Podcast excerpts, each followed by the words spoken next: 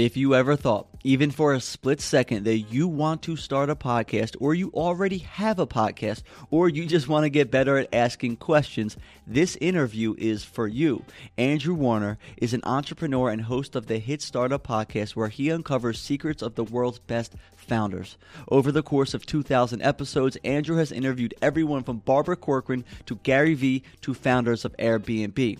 And the reason I was so excited to interview Andrew is because when I first started podcasting, trying to think of questions and outline interviews was a complete challenge. It's still a challenge. There is no real guide or clear direction. I was just guessing until now because thankfully, Andrew just wrote a book about it called Stop Asking Questions How to Lead High Impact Interviews and Learn Anything from Anyone. And if you don't believe me, take it from Seth Godin, who says this is a book about respect, respecting others enough to interview them well, respecting your audience enough to do the work, and respecting yourself enough to be clear about what you're doing and why. This conversation served as almost a free one on one consultation from one of the best interviewers in the world on how to have an engaging conversation. But please don't tell Andrew I don't want to get a bill in the mail. and crazy enough, Andrew even shared this interview on his own podcast feed, Startup Stories, which was one of the highest compliments coming from someone like him. As you can tell, I enjoyed this conversation and I am also blabbing about it, which is something a good podcaster probably should shouldn't do. So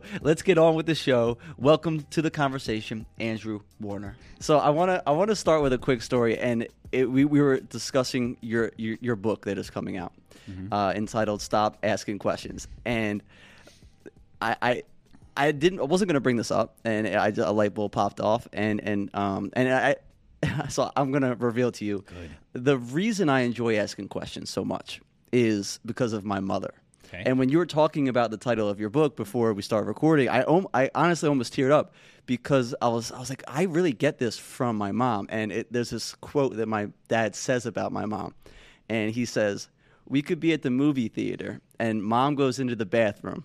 And by the time she comes out, she meets someone in the bathroom. And by the time she comes out, she knows the woman's mortgage. and she just has this ability to connect with people genuinely, curiously. Yes. Almost selfishly, you know, kind of like I'm just, hey, what's going on in your world? And you have this, uh, you mentioned this in an in a in another interview at some point, and I and I love it so much because it made me feel better for how I conduct my interviews. You said the best interviews seem to be the most selfish interviews. Yeah. And and that made me feel good because I was like, I'm you know, that's why I started this. This gives me an excuse to talk to people I'm truly interested in learning about. You know what, you're and, absolutely right, Tom. Yeah. I'm sorry to inter- interrupt you. I'm being no, no, no. Go ahead. I was I was a long no, intro. No, no, you're absolutely right. Here's the thing.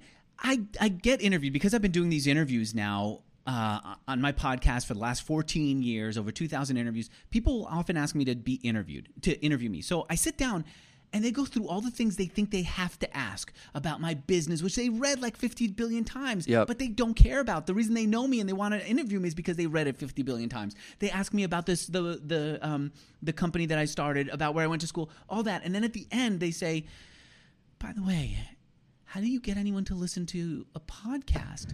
And that's really what they wanted. What they came to this with was this selfish need to say, I've got this podcast, nobody's listening, I'm suffering through creating it. What do I do? I should ask Andrew. Andrew's been doing this, he's got an audience. I'll ask him but I can't just ask him, so I'll ask him to do an interview. I can't just ask him in the interview because then it'll look like I tricked him into giving me advice. And so we sit and we go through the stuff that they think they should. And you know what? This happens a lot. It happens at dinner parties. It happens um, when you're talking to a new person. It, it happens at work conversations. All the stuff we're supposed to ask. It, it bores us both to death when there's stuff we really want to know and go yep. to the selfish and be okay with it. And I'm not saying ignore the other person. I'm just saying, what is it that you care about? It's fine to ask. That's what we're here for. I I think this is the strongest in, in, intro to any of any one of my podcasts, and I have to admit, sitting here talking to you, it feels like like th- this is the lens I'm looking at it through. I'm a newbie. Uh, I I'm You've been doing like 150 episode. podcast episodes and beyond that even more. All right, I'm now shouting you down. What do you mean by a newbie? Let me take a a, a newbie. Uh, I, you've you've interviewed over 2,000 people. Yep.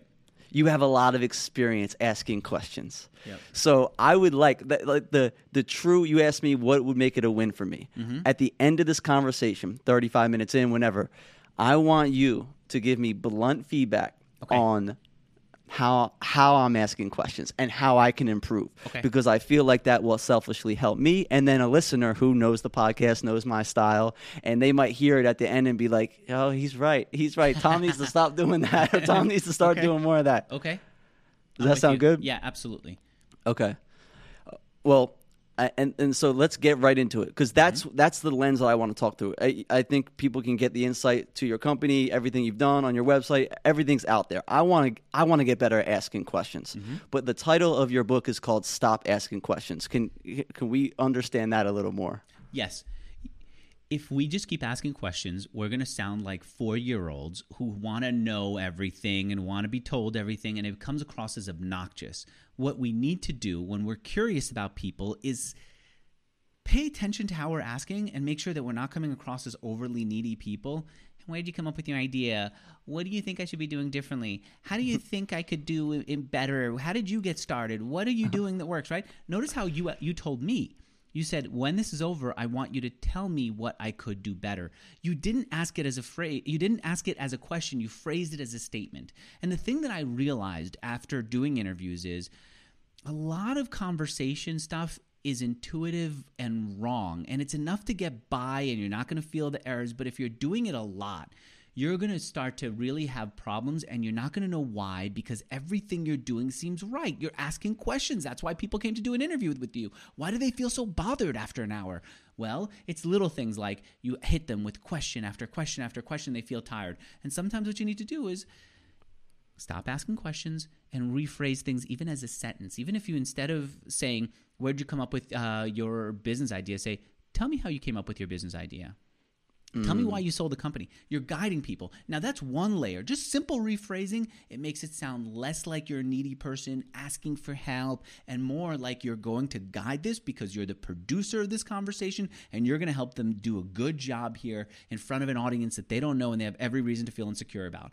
So that's one way. Another way is you can pause from time to time and acknowledge what they said and say, you know what, here's an experience that I had in my life so that there's a little bit of reciprocation enough that it feels like it's a real conversation that you're sharing with them and that you're not just squeezing them for info and you're not needy like a four year old or an intern in their lives. And that's what I mean. And the reason I titled the book Stop Asking Questions is because a lot of good conversation advice is good at the surface. When you want to go deep, it hurts you and you need to go counterintuitive and to really analyze it. Yeah, and I I find too, at least when I was just starting out, that when I was too regimented on the questions that I was trying to hit, I would leave a lot of the good stuff on the table where the conversation was naturally going. So I listened to the podcast back and I'm like, oh, I just totally skipped the, the natural progression of that conversation Yes. because I like had this list of questions I needed to hit. You know what? Let me say yeah. this. One of my friends is a guy named Johnny Chan. He works at um, uh, People.ai, helping train their salespeople. They're professional salespeople selling software to professional salespeople, right?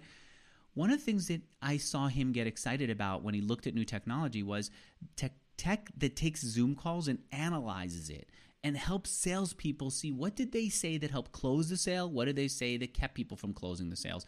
What I noticed from watching really good salespeople like him and trainers like him is they don't count on charisma to tell them whether someone's doing well. They do what you did. You go back and you listen. They will even get transcripts of what they said so that there's no emotional connection to the words and you could see it in black and mm. white. There, the customer said that they're excited, and me, I shut the conversation down and switch. There, I asked the question, and boom, they open up. Or more like it's they opened up. Why is this going on for paragraph after paragraph? Oh, yeah, I asked this one thing, I said this one thing, and it triggered it. And so, what I'd suggest to you, Tom, and frankly, anyone who's in conversations at all, whether you're working with clients, whether you're working as an interviewer, the way you and I are right now, whether it's just sales, anything record those conversations and they've never been better tools zoom has one button. You press and you record. If you're in a conversation with the client you say i'm going to record this so that we both have a record of what we ha- what we said and we can go back and look at our notes. Don't just go back and look at your notes for the task and the to do and all that.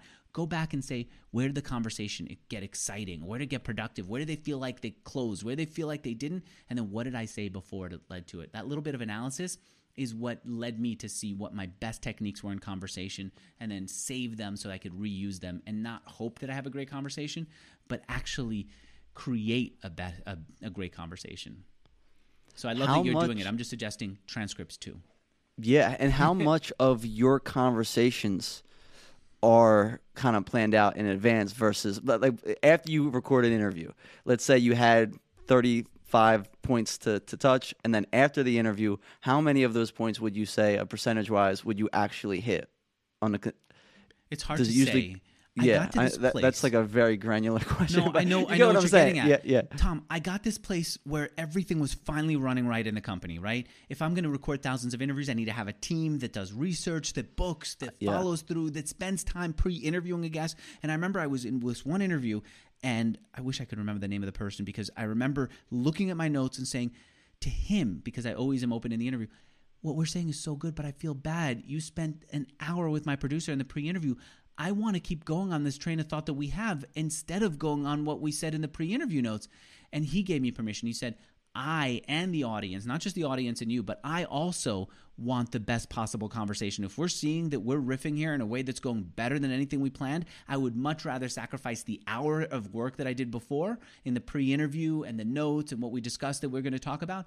I'd much rather sacrifice all that and go for the great. And so that gave me permission in general to say, I might have this list of 47 points that I want to get into a conversation, but if this is a good vein, if we're going down a good path, I have to be willing to burn all that work that my team and I did and feel good about it. And that's that's the heart of good conversations, being willing to burn the good for the great.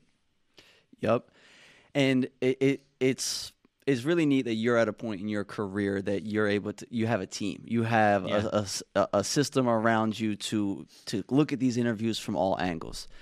My question is for the person that might have a full time job, doesn't have much to do research on people, uh, a- a- as much as they would like, but they're they're really curious. Like they want to do this, they just want to get started. Let's say this person is a couple interviews in, and he gets this opportunity last minute to interview one of his favorite authors, but he only has an hour to prepare for this interview. Where should he spend his time in that hour to prepare for that interview? First of all, the reason that I have a team is actually AJ Vaynerchuk's uh, fault, or I, I credit him, and I fault. Well, no fault. I credit him. I was doing an interview with AJ Vaynerchuk, Gary Vaynerchuk's brother, and I'd known him a little bit over the years, and and so I was as open as I always am in my interviews, and I said, "I'm I'm burning out here. I'm doing too much. What do I do?" And he said, "Andrew, you could hire someone to help." I said, "I can't. There's not enough of an operation here." And he said, "You know, people who are listening would volunteer to do this to help you out because they want to get to know the people that you're interviewing. They want to get to know you. They want to see the operation from the inside. Do you know how helpful that is? Just ask for a volunteer." I don't think I had the guts to ask for a volunteer. He then asked for a volunteer on my behalf and started me off with a team of people. The first ones were volunteers who just wanted to see how is this done because they want to do it themselves, who wanted to actually get to know the guests, who wanted to learn from me what I was doing so that they could do it too. So anyone who doesn't have a team, I'd really I should be as much of a pressure guy, a, a push you the way that AJ Vaynerchuk pushed me, because without that kind of pressure, it's hard to ask. But I'd say maybe there's someone who's listening to us now, Tom, who wants to work with you, wants to help out. Looking for those volunteers and then sifting through and making sure you get the right one is important because just because someone listens doesn't mean it's enough. It's it's helpful. So Yeah. I, I know that's So- not your question, but No, no, no. I want to make I'm sure to glad you. Mm-hmm. touched that though. I, I was having a conversation with my buddy today, and I, I said that same exact thing. I said, I need a marketing intern assistant on the, the podcast project with me. And I'm putting together an, uh, outline bullet bullet point list of uh, people that I'm looking for to collaborate on this. And it would it would be light stuff. It'd be a couple hours a week, but I know they would free me up to be more present and more effective in the conversations. and the thing I was I was hung up on is something you touched upon. I was like, I feel, I I feel like it's it's it's frowned upon to put out a, a job listing that is unpaid in 2021 for some Here's what reason. it's not. I, I don't, It- is that it's- mental? That's true. It is. No, you're Yeah. right. To say I have a free job, uh, a job that doesn't pay, is to say I need help.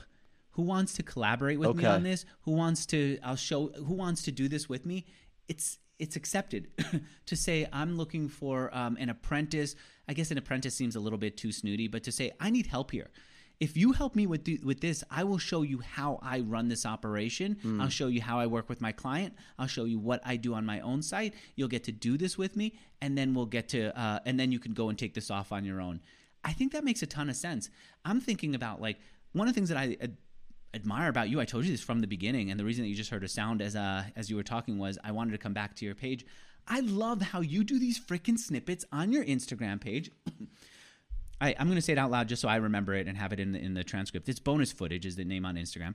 I freaking love how you do it. It just it's clear, short videos with this basic, uh, not basic, with a, a clear message, and then they're interesting to watch. How many pitches do I get from people who want to clip my show and then turn it into something meaningful? And it's all boring as hell. And you do this thing that's so interesting. It doesn't feel like you're trying too hard, but you're trying, and it and you care and and you understand that we're trying to be um, entertained while we're going through Instagram. Anyway, I love it. If you were to say to somebody, if you were to say to me, I'm trying to think, is there something I could do to help you out so that I could see how to do this? I, I maybe not now because, of the book uh, and uh, and my work, I can't do it. But damn, I would love to work with you for free to see how you do that. how do you transform an idea, a simple video looking at the camera, into something that people want to watch and care about, and that you could feel proud to put out there? So what I'm saying is you can ask for help and people will do it say who wants to collaborate with me on this and learn from from watching from me that's that's a gift now we're over uh, complicating it by saying come work for me and we're going to have this whole no it's just This many I- hours. Right, This is exactly. The, yeah, description. Yeah, okay. yeah, I have this idea for how to market. If you come and work with, and if you help me do this, you'll learn how to do it, and I can help you by showing you how I get my operation up and running. Now, you also have to then stand up and help them and show them Yep. how you do your thing. And that's a that's first of all, it's an obligation, it's a commitment, but also it's a huge benefit to you. I asked uh, people, and I asked James Altucher. People know how much I love chess lately. I said, James Altucher, you the guy's a famous writer, right? Incredible career, investor, uh, all kinds of stuff. I go, dude, why are you giving me like he, he'll spend three hours doing a chess lesson with me. I said, "Why are you doing this for, with me for free?" And he said, "One of the things that he learned was." You need somebody who's ahead of you. You need someone who's at your level, and you need someone who's mm-hmm. below, right? Someone who's ahead of you to teach you, someone at your level that you can just kind of spar against, and then someone who's below that you teach. Because when you teach them, you are forced to live what you what you're teaching. You're forced to say, "Do I really understand this enough to explain it?" You are forced to actually relearn and to and to hold on to what you've learned, and that's a huge help. So for you to say, come help me with this marketing. I have specific help that I need, but I'm not a freeloader here. I'm going to show you how I do my operation. There's something gold here, and I want to show you how it is. Anytime that it doesn't make sense, you could move on. Just obviously don't leave each other hanging, but I'll make sure that you learn, and you're going to get a lot out of it. So I still want to go. I wrote down what your Uh, thank you. question was, and I, I don't want to ignore it, but Yep. I, I want to make that point because AJ was so incredibly helpful to me when he did that with me. That he was really pushing with me. Um, how long ago was that? I interject? It was years ago. It was years ago. This was Like- back when AJ was still actually talking to people. AJ Vaynerchuk now is like the the behind the scenes. He, he must have gotten quiet and shy or something. I said to Gary in, in my interview with him, I go, "What the hell happened to your brother? Your whole spiel is everyone should be creating in public. What are you Yeah, doing? yeah. The guy runs your company with you." Yeah. And he sheepishly said, "Well, not everybody's really appropriate to be in public." I think AJ is. That's funny. All right. Um. So you're saying, what do you do to prepare? If I had to, here's what I would if do. If you had a short window of time, where like the the the core principle, the core things you would focus on. I would go internally and say, what do I really care about? I can. I Yeah. think everyone else, anything that this author has to say online has already been said about the book in general. But what is it that I really care about? What do I need to know? So when I was interviewing Neil Strauss, the author of the game, the question wasn't how did you get all these women into bed with you, it, or how how dare you get all these women? in- It wasn't all that. It was when you're persuading at work how do you, what did you learn there that you can actually use show me these ideas that i see amazingly uh, um, persuade women show me how i could use them in general and it was incredibly helpful to have that conversation. It was incredibly helpful to have that conversation. So go inward is what i'm saying. Do the one thing Yep. that you're uniquely suited to do. And then here's a trick for reading books. Most um, most nonfiction books they basically have the premise in the intro. The premise is almost always laid out like this. It's i was living a life i had this problem I didn't know how to solve it because nobody else could solve it. And then I solved it doing this. Here's the amazing thing that happened to me after I solved it. And then I had to write this book to share that with the world, right? Boom, boom, boom, boom, boom. They always do it. Now you know what the upside is. You have their personal story. And then they almost always will break down each chapter into explaining a technique that they use to do the thing that transformed their lives that forced them to write this book that nobody else had written before. And if you get the chap, if you get the chapters, if you get that intro, you mostly get the idea. So I'm going to take a little lesson from you here. Mm-hmm. Uh, let's go into it. Why were you so compelled to to write this specific book with this specific direction? You've asked a lot of questions. You've you've had a lot of conversations. There's other people with books on how to interview, how to podcast. I've I don't dabbled think there in them. are. There, I don't know how to podcast. I don't think there are books on how to interview. I, no, you tell me. Are there, there aren't. There, no, there no, aren't. you're right. You're Yeah, right. There's here's that why. specific thing. When I saw the title, I. I, I signed up for the, the intro chapter. Uh, like I was like, Yeah. I, I want this Thanks. now. Like I saw it and I was like, this is what I've been looking for. That was, by the way, one of the best things I did. I said, I will. I need some beta readers. Let me send out the chapters and tell me, give me some feedback. Tell me what you think. It was big feedback that helped adjust the book, but even little ones. Like one guy said, "Dude, you misspelled this one guy's name." I said, "How do we misspell the person's name?" And then we went back and we fixed our process to make sure that we got it. Actually, the the publisher had it, but I want to make sure that I don't misspell someone's name because the whole thing is stories about how I I did interviews. So the thing that made me feel compelled was there are all these books about how to learn from books. There are all these mm. tips for how to learn from blog posts, from this, from that. The one source of information that can give you unique answers that adjust to your needs is other human beings, and there is no book on how to do it. What there has been over the years is, first of all, interviewing as a as a as a as an output, not as some way of a reporter learning something and writing an article. I thought was around for thousands of years. It's about hundred years old. Um, if you take a look back, and I, I challenge people, you can hardly find any uh, interviews that are published before about 100 before uh, before the dawn of television they just it's not an output it's a, it was an in source uh, a way of getting information and that's the type of thing that blew my mind and then i started racking my brain then i did a challenge online i offered to pay people if they could find me early interviews and just get a sense they're not out there it's a new medium um, the thing uh, I want to go like into the history of of interview. I'll go into it a little bit. Apparently, Let's what happened was anywhere. Yeah, I would love to. here's what happened. Yeah. There were these um, famous uh, movie stars and TV stars who needed to appear on television shows, but they couldn't keep being in sketches. It became a lot of work for the star to be in a sketch, and it became a lot of work to create a sketch for each person that would make them shine. And so, if you have a host who's doing sketches in the early version of television with celebrities, they need something else. They decided, all right, what if we sit down and do an interview? And the sit down interview as an end product that people watch became a thing. News programs then wanted to feed off of this entertainment style approach, and they started to do it. And so you started to see what we now know as like the 60 Minutes type interview, or Oprah did great ones, Diane Sawyer did great ones, Barbara Walters became known as it, Larry King became known as uh, the interviewer. But here's the thing. Larry King, Barbara Walters, and others had all written books on how to do interviews. Supposedly, they're called How to Talk to Anyone. I think Barbara Walters did it, Larry King did it. I won't even tell you, Tom, how much work I went to go and find the Barbara Walters book on how to talk to people, the interview book. She did, though, what everybody else who'd written, who'd, who'd done interviews and written a book on how to do it did.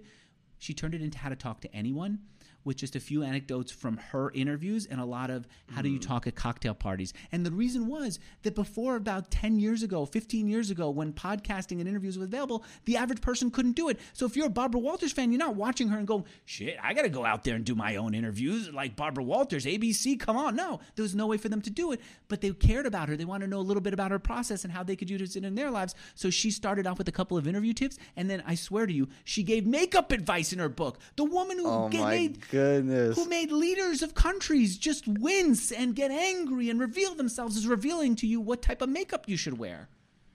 Right? And so that never existed before. All right. So that's why I decided I had to do it. I had to say, this is a thing that I learned. We now have all these people we could interview. It's a gift that we can do it, and new software is being made available all the time. You and I are now talking on Riverside FM, which makes it easy for people to record interview style podcasts. But you know what? There are more and more tools coming out there. There's Twitter Spaces, which we know. There's Racket, which is specifically built for quick interviews. So we now have access to people we admire on camera, off camera, on internet, etc. But I would even say beyond that, some people have the same kind of experience that. Am I ranting for too long here? I might be. I love it. All right. I'm here for it. I'm not. I, I, let, let's run it. Right, like go one Yeah, less yeah. step. Some people have the same kind of experience that I talked about in the intro chapter of my book, which is I got to talk to one of the legends on Wall Street. His name is Alan Greenberg. Nobody called him Alan Greenberg. They called him Ace Greenberg because he was just such a maven of Wall Street, right? I get to talk to him because I'm an intern making no money for somebody who he doesn't even know works for him because it's it's a big investment organization, right? I sit down with him I don't know. He's given me an opportunity. He wants to teach me. I don't know what to ask him. And I'm asking him questions, and he's telling me answers that I saw. I literally saw them in Fortune magazine. I literally saw them in Forbes because I, I knew my shot was there to meet the great man that I could then eventually work with or learn from and use. And I didn't know what to do.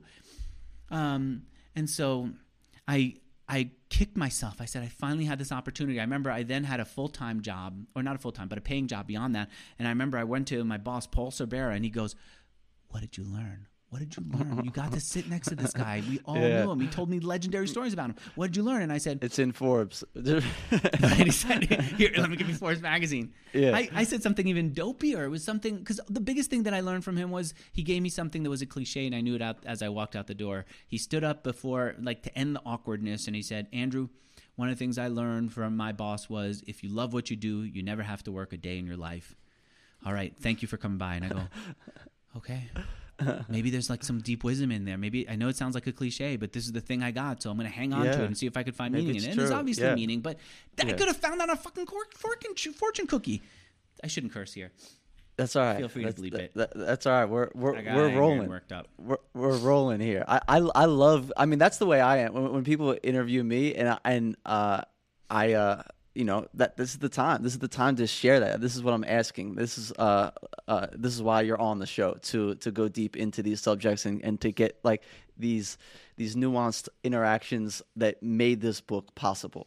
Yeah. And um you brought up a, you, you, in- the process of of of you going deep in there it it, it, it clicked to me that you started cre- creating this podcast your interview show before the word content was even a thing. You know you were just like why did you even want to go that direction? And then how cool is it when you eh, I, did you have that sense in your mind like oh there, there could be a business around this? Or was it like oh this is just a natural progression of me following my pa- passion and content we can we can content's attention attention sells. Let's let's I go. didn't even have that. What I had was when I graduated from school, I wanted to create an on, I wanted to create a magazine and sell subscriptions of it. I said, I know people still pay for subscriptions for paper. I can make cold calls. I want to create a magazine with uh, biographies of people I admire.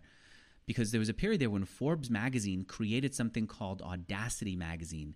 And I loved it so much. I hunted down mint copies of that magazine. And I- wish I hadn't thrown it out, or maybe ask her. You don't want to hold on to stuff in life. I don't anyway. I want to. I want to pack light. But it was so beautifully written. These stories that that had a clear message of people you didn't know that you could learn from more than you would in school.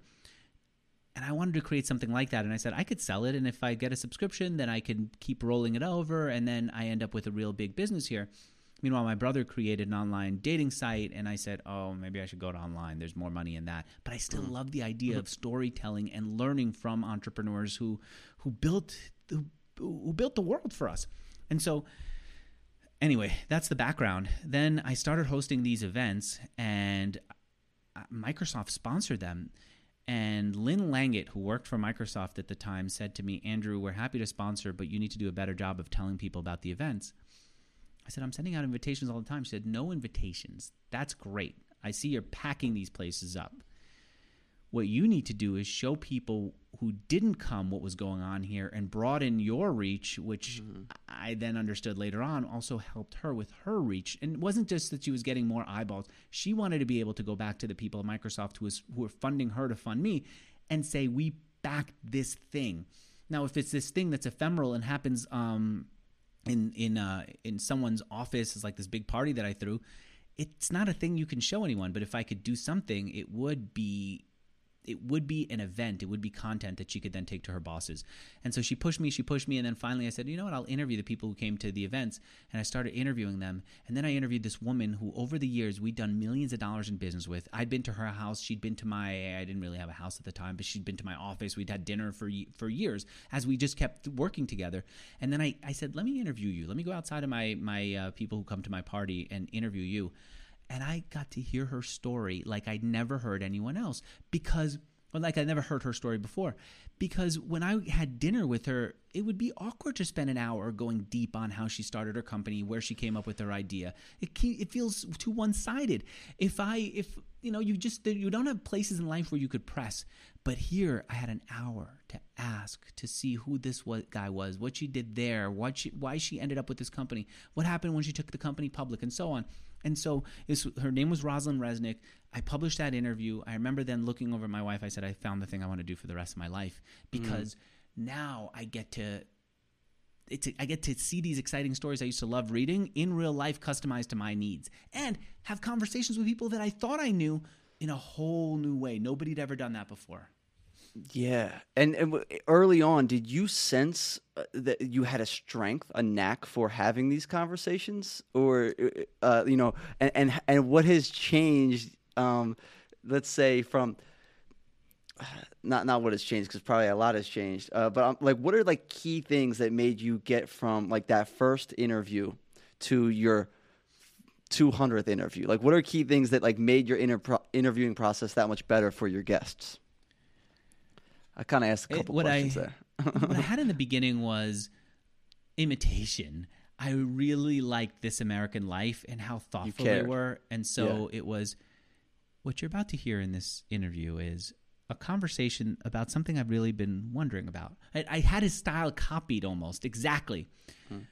but I did also have sincerity. I knew that I was on some online webinar where someone interviewed. Um, wasn't an interview, but she was kind of introducing a presentation by Seth Godin and then these two other authors. And I thought it was a great idea, right? Seth gets to bring his audience in, and then he gets these two other famous authors in. So now I get to hear Seth, and I get to hear his two other famous author people, and it was great. And then they all get to like expand their audiences and this whole thing. But when she introduced him, she she said something that just rubbed me the wrong way. She said, and now we're going to hear from Seth Godin. We're going to hear his secrets, his marketing secrets. And I said, they're not his marketing secrets. The guy freaking wrote a book. He's trying to publicize it. You can't, yeah. when you're publicizing a book, uh, you, can't call it marketing secrets. And I, and, and obviously that's a little thing. I'm being pedantic there. But the thing that bothered me was I could see she wasn't being sincere. She was being a performer. She was doing the thing mm. she thought she needed to do, which is introduce him and give the thing that he was doing some specialness. And what I wanted her to do was,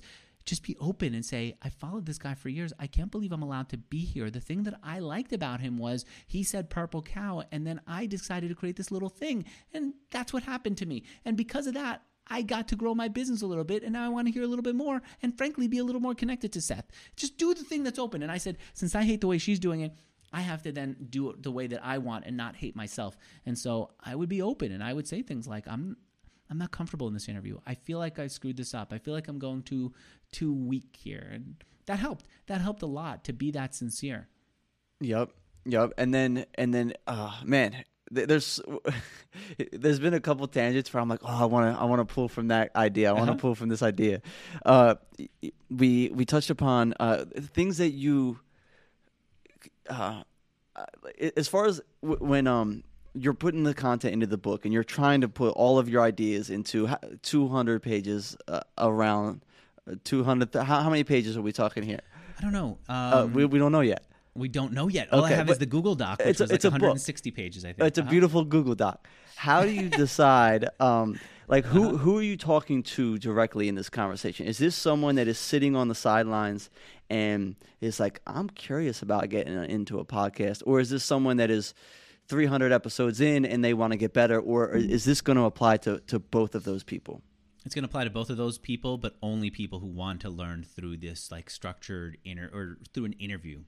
Um, actually learn from other people through conversation. Um, if you're trying to grill someone and pull out information and get that aha gotcha moment so that you can make it on CNN or Fox or whatever, I'm going to be horrible for you because all I want to know is the depth of the person. If that's what you're trying to do, whether it's in one on one conversation that's never taped and nobody hears it except the two of you, or you and the guest at a fireside at a big conference where you're sitting down and getting to interview the person on stage with a big audience and it's going to be recorded for everyone else, it's that. It doesn't matter to me how big your audience is, it doesn't matter to me how experienced you are. I want to show you how you can tap into the experience, the knowledge of the other person, and make it applicable to you and people like you.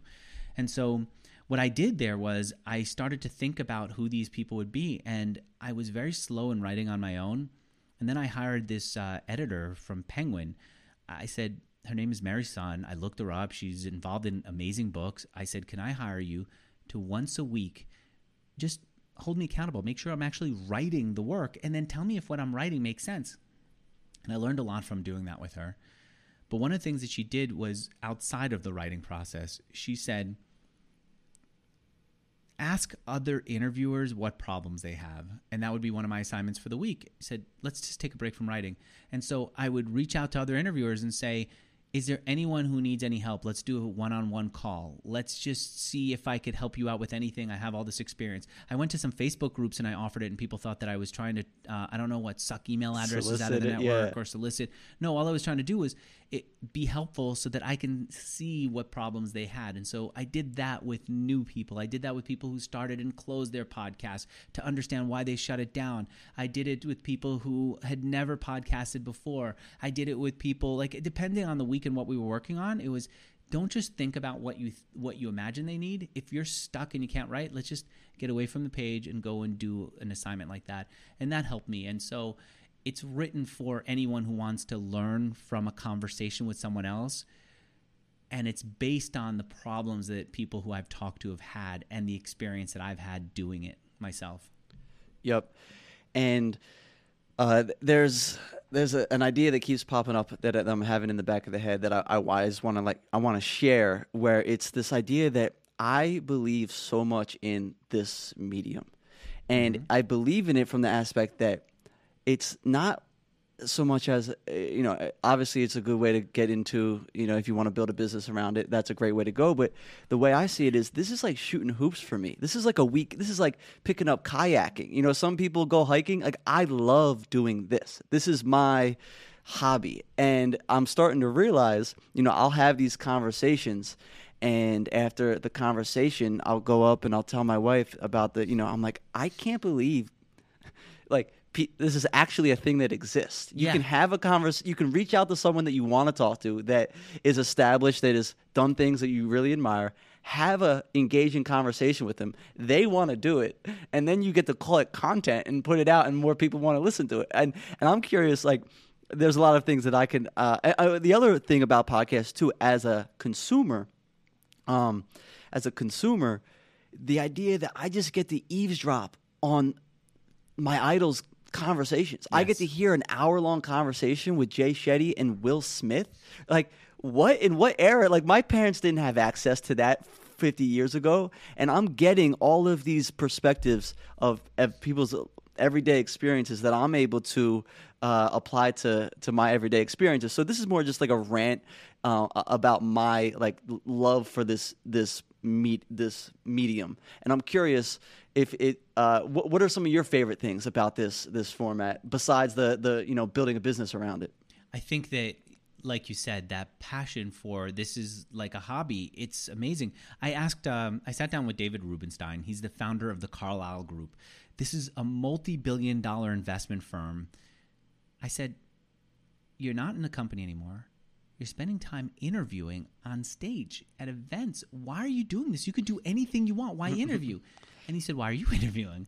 And I thought, well, that's that's not the answer I'm looking for. but then he the answer might have been it. in there though. well, he said the same thing. It's the same reason that you Tom are interviewing and I Andrew am interviewing. It's he he's curious about people. It's the same reason some people read books. There's a sense of curiosity that can only be satisfied in with certain mediums. And so even though he's a billionaire and accomplished, even though he could do anything with his life, he is choosing to do interviews. So the question is why am I doing it? What am I getting out of it? It's the same stuff you are. It's intellectual satisfaction. It's the connection with the person. I'll say sometimes in my podcast, I'll interview someone and then I'll say, I'm in San Francisco. Can I come out and meet you right now? And we'll go and sometimes it feels weird, but we'll go and we'll hang out together. Or they'll randomly bump into me someplace and we did the interview and we have a bond because we stared at each other and they and we asked each other about or in my case I asked them about the most personal things in their lives, about the biggest successes. And when you share that, when you talk about that, you can't help but feel a bond with whoever you're doing it with. There's a reason why therapists are no longer allowed to have sex with their clients because there's a connection that you have with them. So Uh, it's so true. So the thing that I would say though is not. I don't wonder anymore why David um, does interviews. I wonder why other people don't, and I think the answer is they they set up too many barriers. They want to edit the interview right so it sounds polished. They want Yep. to do too much research because that's what I say that I do. They want to put it on a podcast app, which then takes a long time.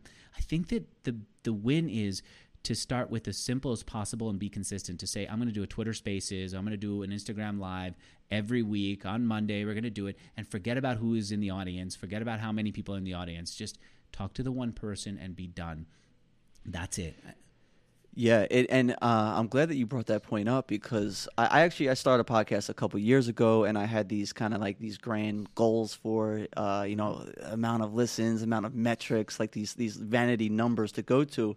And when I revisited it this time, I, I decided my goal was just going to be reps. I just want to get better at having these conversations. And so much of the marketing of these comes from one, the guest, uh, you know, telling their friends or and, and sharing it. Like it, it, the marketing is built in, so I don't have to worry about that. If I can just get better at asking the questions, better at vetting the guests, and and really aligning, like you know, the direction of the podcast uh, to a certain number. Like right now, it, it's to thirty. And I was just like, let's just do 30. Put my head down, blinders on, record 30 episodes, and then look at it next. And then be like, all right, what's the version 2.0 of this? And, and, and I'm starting to get to the point where people are reaching out for sponsorships because I, you know, they're seeing my my um, voice in the creator economy. They're seeing the connection on both the TikTok and the Instagram. The podcast doesn't have as much um, listeners as compared to those, but you, like the the listener time is extended. You know, people are hanging out with us. They're like on the toilet listening listening to our conversation. You know, I mean, I mean, I mean, yeah, yeah, whatever. Going for walks with their dogs, maybe not on their toilet. Um, don't listen to the show on the toilet. maybe on the toilet listen to it on the toilet yeah. So, uh, where, where was I getting? Oh, yeah. So, do you have suggestions around uh, handling those conversations? Because there's a couple brands where I'm like, these are actually really cool brands. Uh, I don't want to undervalue myself, uh, but I also like, it would be cool to do an integration and.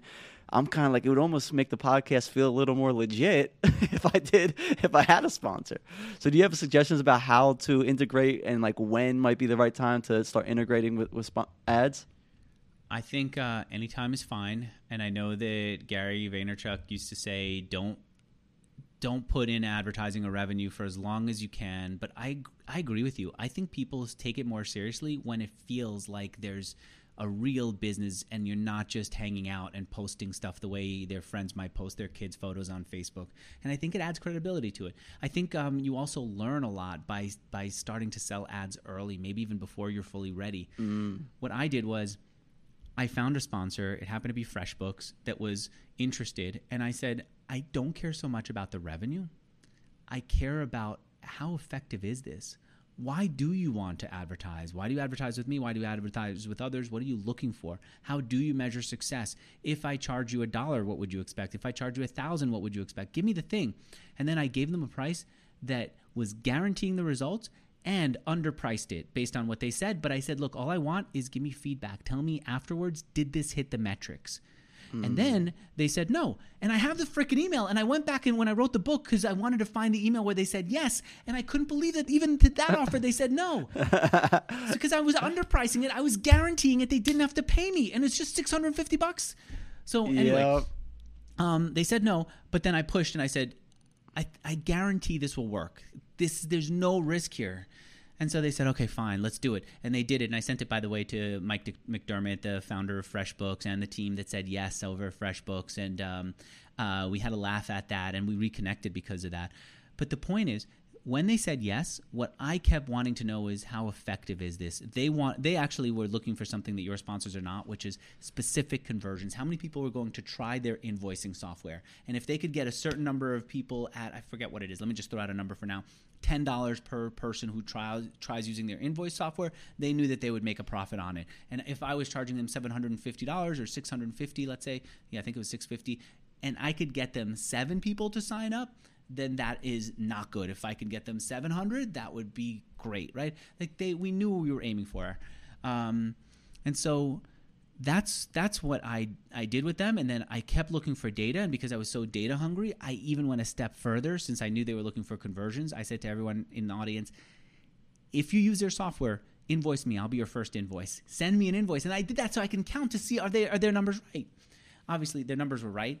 The important thing though is once you get that and you say, okay, now I know what it's worth, you can go to other sponsors and say, look, this one customer said that that they told me what their needs were, I got it for them, and they'll be a reference. So with the first customer, it's not so much about about money. You just say, look, I love your software, I love your software, I love your product, I love what you're doing. It's not about the money for me. I'll be honest with you. It'll be about the money in the future. So I'm not like a wuss here. It's not about the money. It's about the data. Tell me what your goal is, and throughout, tell me how close you're hitting it and that way I can use you to learn from you and improve, and frankly, to point to other people and say, look, they got the results. So I don't need money. I will charge you something because it's a business relationship. But what I have to have is, uh, I'll give you a great deal. I have to have data. Tell me whether it's working or not. Yeah, and I love that approach because you're looking at it as a long term relationship instead of just this one off transaction where, oh, this is going to fund my content.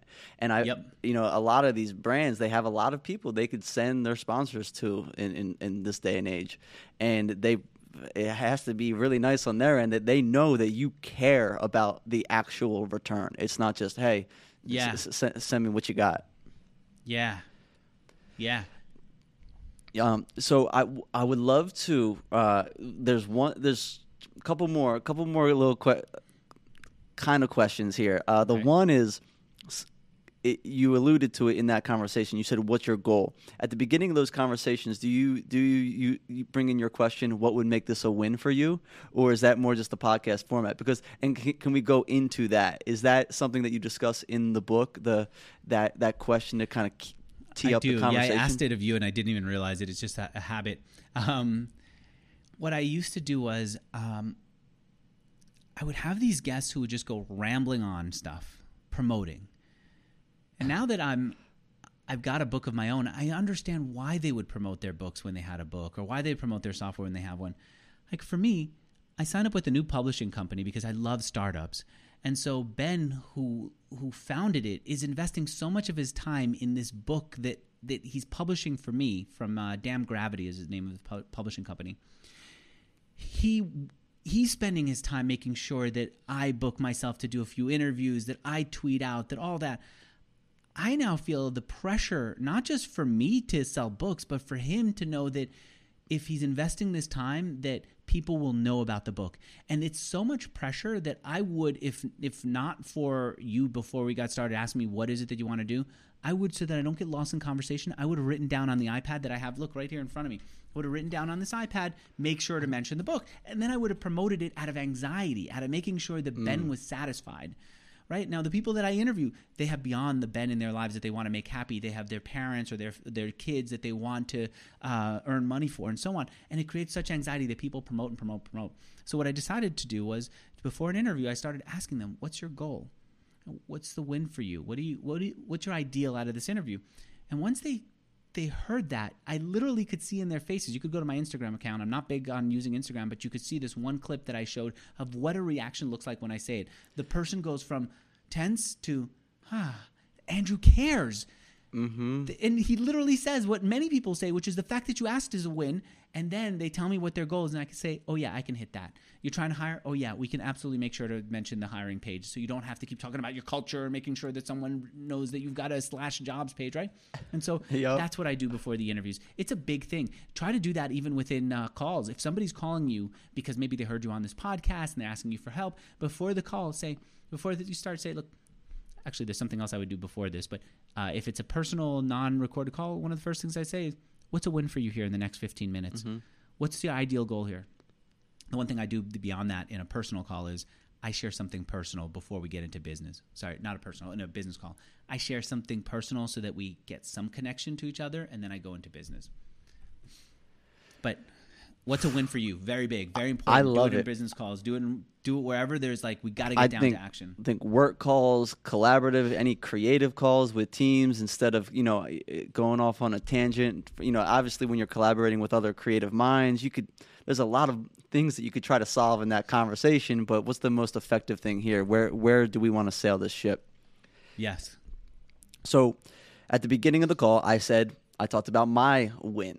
Uh, selfishly, I said uh, uh, my win for this would be if you could school me on how to improve my my ability to lead a conversation in a podcast. What's what, what what's one to three tips? I don't want you to give me ten tips. I don't want to feel so bad. So maybe one to three tips that you that I could do to uh, improve my del- delivery of my questions. I, I thought you were good. You can see how lit and on fire I was in this interview. I thought it just felt great. Um, and I think part of it is in just the conversation we had before we got started. You shared a secret with me before we got started. Not like this big secret, but it was a little bit of a work secret. And so it created a bond and a trust, right? If you're trusting me not to spill the beans on your thing, I could trust you not to take me in a bad direction. That was really nice. Um, and so it gave this this conversation a real a, a real friendly and comfortable vibe. Um, the one suggestion that I have is I didn't know where you were going with this interview. I wasn't sure where the actually I'll give you two. I wasn't sure where we were going. Are we going to talk a little bit about the book because I said it's a win, and then later on talk about um, online businesses or about someone just recently asked me about Austin because we're now in Austin and they want to Yep. know about the city. You just never know what's the direction the person's coming in from. And sometimes an intro can help with that. Sometimes just saying up front before we get started, Andrew, my goal for this is to understand these one things. And if we go in different mm. directions, it's fine, but that's the thing. Yep. So that's the that's the most important one. The second one was we had this little interaction before we got started where I opened up my calendar and I was looking for the link and I couldn't find it. I think are you using Calendly to book these or am I using Calendly?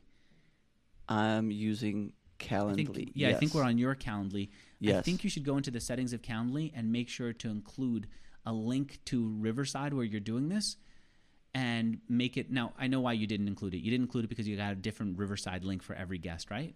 Yes. So one thing you could do is create one generic link within Calendly. I mean, one generic link within Ri- Riverside that you just call your studio, the in- Tom's interview studio, Yes. and have every guest show up at that URL. Get the guest URL and just Mm. put that into Calendly and have it into every one of them.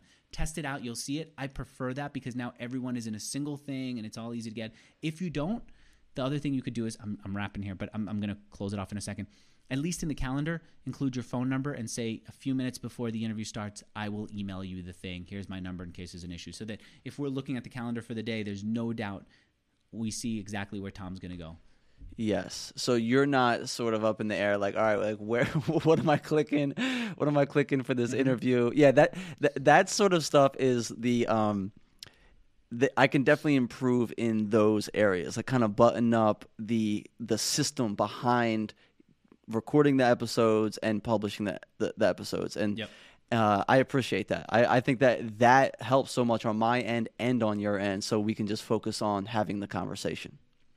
and and truthfully that's not as important but it's as you go as you go on if you see andrew just a- emailed me i think he's the third person who emailed me saying where do i go? How do i solve it? You know what the easiest way to solve it is to go to the calendly link and put something in so people know it. I see another person doesn't really know who i am doesn't have a sense of who i am because they didn't hear the full interview or they keep apologizing for not listening to the whole interview what can I do? I know what I'll create this four point four bullet points about what they want to uh, what they might want to know before the interview, or I'll just create a clip of the interview if I have the patience to go and clip out um, one of my past interviews so they could see that, or I don't know, I'll link to my LinkedIn or my bio or whatever. But as you find a problem, if you see that it comes two or three times, say how do I add that to my system to fix it so it never happens again? Yep.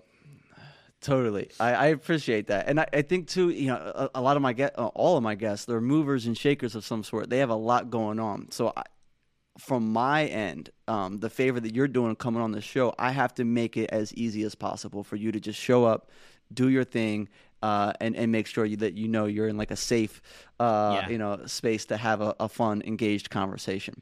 Yeah, yeah, and that comes as you build it up. You're just going to keep doing it and doing it and doing it. And then when somebody comes in and says, "Can I help you do this podcast so that I can learn from you?"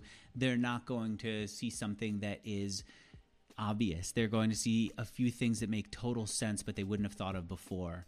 And you could even say something like, "Just copy my Calendly link or go through the and right." And now you've got some real value there for someone who's who's coming in and working with you.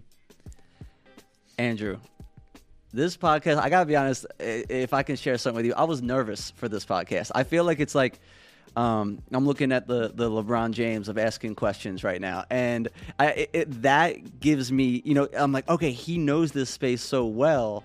I, you know, most of the people I interview, like they're not professional interviewers. So I'm like, I, he's going to look at me, you know, if I'm playing basketball with LeBron, he's going to be like looking at my form, looking at my elbow, is it in? You know, how am I carrying myself? So it was, it was an absolute pleasure to have you on the show, and I learned a lot. Can't wait to go back and listen to this one again because there are so many little nuggets that I just want to uh, imprint in my memory and take down where let's talk about the book. Where can people get it? Where can people expand um, on this conversation? Uh, and yeah what's the best place to find it? It's going to be in just about every bookstore. Actually i only care about the digital bookstores so it's probably going to be in online bookstores only. I don't care. I, I don't even know about the others. I don't care about them.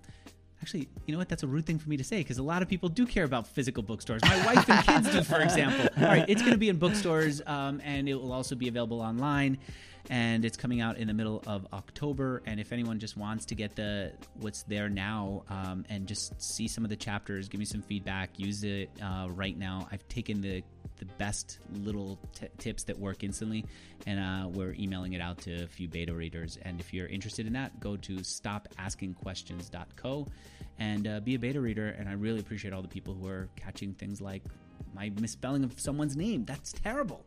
So the actual title is Stop Asking Questions. Stop Asking Questions is the name of the book. Exactly. And now we Beautiful. know why. So search that into anywhere and and go find that book and let's help Andrew with his spelling on that book and also get some amazing insights while we're at it. Andrew, right thank you so much for being on the show. Thanks, Tom.